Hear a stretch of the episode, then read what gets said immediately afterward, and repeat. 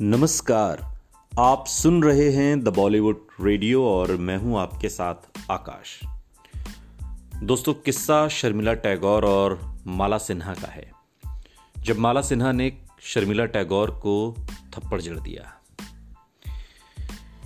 Film industry में हमेशा से किसी फ़िल्म में अगर दो हीरोइनें हों तो उनके बीच मनमुटाव होना आम बात मानी जाती है। साठ, सत्तर के दशक की दो बेहतरीन और खूबसूरत अदाकाराएँ माला सिन्हा और शर्मिला टैगोर की कैट फाइट ने खूब लाइमलाइट बटोरी। किस्सा 1968 में आई जॉय मुखर्जी की फ़िल्म हमसाया के दौरान का है। माला सिन्हा और शर्मिला को फ़िल्म में लीड रोल के लिए कास्ट किया गया था। मीडिया रिपोर्ट्स की माने तो फ़िल्म में काम करने के दौरान इन दोनों के बीच हाथापाई की नौबत आ गई थी। फ़िल्म में कास्टिंग होने से पहले ही शर्मिला टैगोर और माला सिन्हा अपनी कैट फाइट को लेकर लाइमलाइट में छाई हुई थी। और ऐसे में जब खबर सामने आई कि फ़िल्म हमसाया में दो हीरोइनें साथ में काम कर रही हैं, और वो भी वो दो हीरोइन जिनके बीच अनबन की खबरें रहती हैं तो लोग ऑन स्क्रीन देखने के लिए काफ़ी एक्साइटेड हो गए। कहा जाता है कि इस फ़िल्म के दौरान दोनों एक्ट्रेस के बीच बहुत लड़ाइयाँ होती थी। ज़रा ज़रा सी बात पर मन मुटाव हो जाता था और डायरेक्टर के लिए दोनों को एक सांचे में फिट करना बहुत मुश्किल था।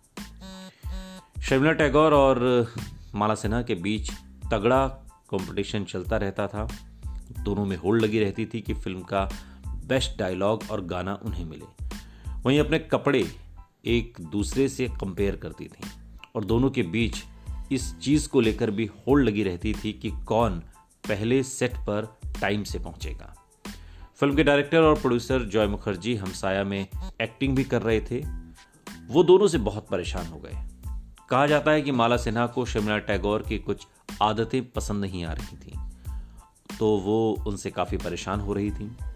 कुछ दिनों तक ये सिलसिला चलता रहा और इसके बाद एक दिन दोनों एक्ट्रेस के बीच किसी बात को लेकर ज़बरदस्त लड़ाई हो गई। माला सिन्हा को सहन नहीं हुआ और उन्होंने शर्मिला टैगोर को थप्पड़ मार दिया। इस बारे में तुरंत जब जॉय मुखर्जी को पता चला तो वो ये सब काम छोड़कर दोनों एक्ट्रेस के पास पहुँचे और उन्हें समझाया।